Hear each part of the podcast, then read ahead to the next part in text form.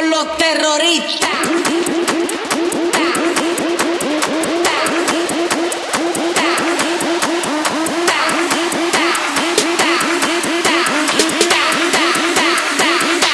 They do the Harlem Shake.